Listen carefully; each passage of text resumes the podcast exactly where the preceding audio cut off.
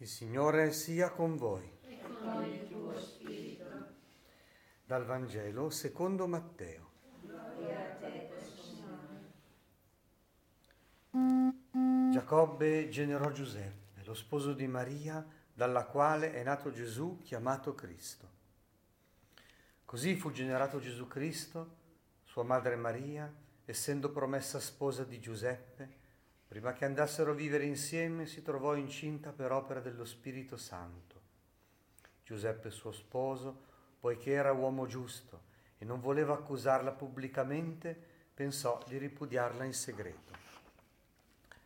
Mentre però stava considerando queste cose, ecco, gli apparve in sogno un angelo del Signore e gli disse, Giuseppe, figlio di Davide, non temere di prendere con te Maria, tua sposa Infatti il bambino che è generato in lei viene dallo Spirito Santo. Ella darà alla luce un figlio e tu lo chiamerai Gesù. Egli infatti salverà il suo popolo dai suoi peccati. Quando si destò dal sonno, Giuseppe fece come gli aveva ordinato l'angelo del Signore. Parola del Signore. Gloria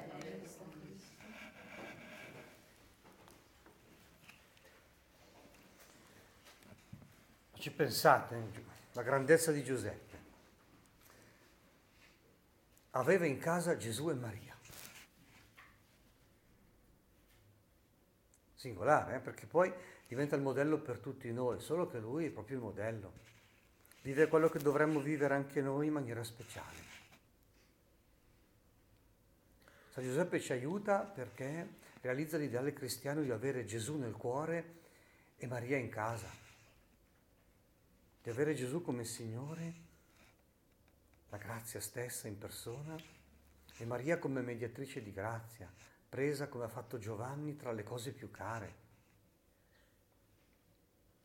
Solo che questi due uomini, Giuseppe e Giovanni,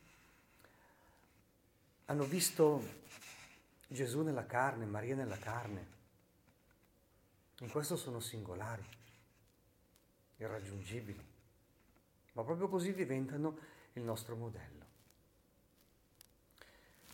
Anzitutto il modello della preghiera, da poter contemplare la bellezza di Gesù, la bellezza di Maria. Gi- Giuseppe lo poteva fare in maniera domestica, lì in casa.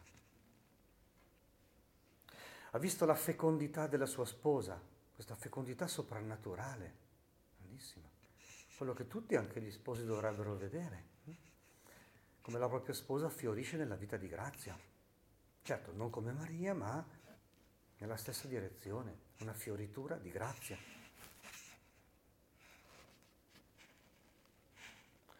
Ha visto la germinazione, la maturazione, la crescita umana del figlio di Dio, lì in casa. E quindi è il più grande contemplativo della storia.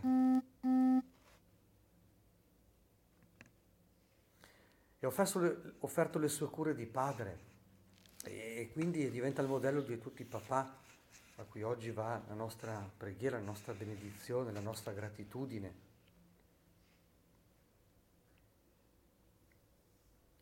E Giuseppe ci fa vedere con la sua forza, la sua discrezione, la sua umiltà, la sua rettitudine, quello che dovrebbe essere ogni papà, ogni uomo verso la sua sposa e verso i suoi figli. Una madre educa con la sua presenza, col suo corpo, con un uso della parola non tanto orientato a indicare le cose, a dargli nome alle cose, del dono che Dio fa ad Adamo, eh, ma quello proprio di far emergere l'originalità del proprio figlio, proprio per far vedere la profondità delle cose. Invece un uomo è disposto proprio nella linea della benedizione, della discendenza. Eh, un uomo ha il compito di dare uno sguardo molto contemplativo eh, sulla propria sposa e sui propri figli. Guardate proprio nella scrittura come mentre la Madonna si trovò incinta per opera dello Spirito Santo, diventa la dimora terrena di Dio diventando quindi la prima donna eucaristica, modello per noi ogni volta che facciamo la comunione. Invece il linguaggio che avete sentito nelle letture per San Giuseppe è il linguaggio che dice susciterò un tuo discendente, la discendenza, è quello della stabilità, renderò stabile il tuo regno, quello dell'edificazione, egli edificherà una casa e la renderò stabile di nuovo, stabile il trono, il regno, il linguaggio della discendenza, della stabilità e di una benedizione che si trasmette di generazione in generazione. Papa Ratzinger, eh, prima di diventare Papa, aveva proprio concorso a scrivere la lettera sulla collaborazione dell'uomo e della donna nella Chiesa e diceva proprio questo. L'uomo è fatto per trasmettere e la donna per contenere. E dunque questo umile compito di trasmissione di, di beni più grandi, la grazia di Dio che passa appunto di generazione in generazione. Anche la lettera ai Romani, avete sentito, parla in quel modo lì, la legge, la discendenza, la promessa, l'eredità, la giustizia. E questo passaggio di grazia come funziona? In maniera umile e silenziosa, appunto perché non sono beni propri dell'uomo, ma sono beni propri di Dio. L'uomo deve solo trasmettere. E quindi la funzione proprio elementare che un papà deve avere in casa verso la sua sposa e verso i suoi figli è quello di uno sguardo contemplativo, ammirato, dice. Guarda cosa sta operando Dio nel cuore della mia sposa, nel corpo della mia sposa, nella crescita dei miei figli, come non sono dei prodotti, ma sono delle persone nuove che stanno emergendo e verso le quali Dio avrà una vocazione da affidargli, una missione da affidargli. Questo è il compito eh, contemplativo per cui, per cui, la Bibbia dice che il padre, oltre che far rispettare la legge, soprattutto l'esercizio di una benedizione. Nei primi libri della Genesi in avanti, quello lì è il compito, benedire, eh, trasmettere la compiacenza di Dio verso tutti i suoi figli e le sue figlie di generazione in generazione. Detto questo, preghiamo per tutti i papà, perché sul modello di San Giuseppe possano crescere tanto in autorità, ecco la legge, la discendenza, la benedizione, quanto in umiltà. Guardiamo ancora un attimo San Giuseppe. La liturgia dice, a lui Dio affidò in custodia gli inizi della redenzione. Eh?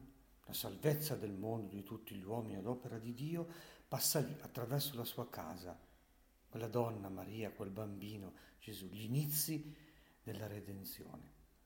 E allora con tutto quel discorso che può suonare politico, militare, come nelle profezie del Messia, sulla discendenza, regno, potere, stabilità, Giuseppe deve capire che poi Dio passa in forma umile. La Vergine concepirà un bambino. Ecco, Giuseppe è testimone dell'umiltà di Dio, dell'umiltà e della forza di Dio. E allora tutti i papà devono crescere tanto in autorità quanto in umiltà. Se fanno questo poi partecipano abbondantemente di tutte le grazie di Dio che passano anzitutto attraverso la Madonna, Maria. Interessante che nella pala dell'altare di, di, San Giuseppe nella chiesa di Maria Ausiliatrice eh, si vede una scena insolita, ma molto bella. E cioè, questa volta è San Giuseppe che ha in braccio il bambino. Madonna, mediatrice di tutte le grazie, Madre di Dio, gli porge il bambino, è Giuseppe che lo tiene in braccio e mh, mm, dalle mani di Gesù scende una cascata di, di fiori, fiori bianchi, e fiori rossi. I fiori bianchi sono le grazie, quelle che ci piacciono nell'interpretazione che poi Don Bosco ha, ha convalidato.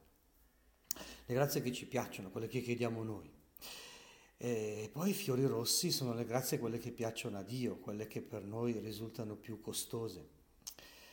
Perché poi è proprio vero che, che la misura dell'amore di Dio non si vede da, tanto da quello che ci dona, ma da quello che ci toglie, eh? quando ci impoverisce per arricchirci di doni più grandi.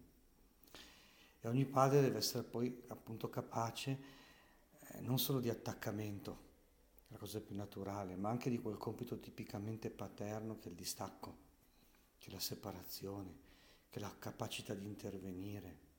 E, e, e questo non è, eh, non è, sempre facile, anzi non è mai facile. E allora, alla luce del mistero di, di San Giuseppe, preghiamo per tutti i papà.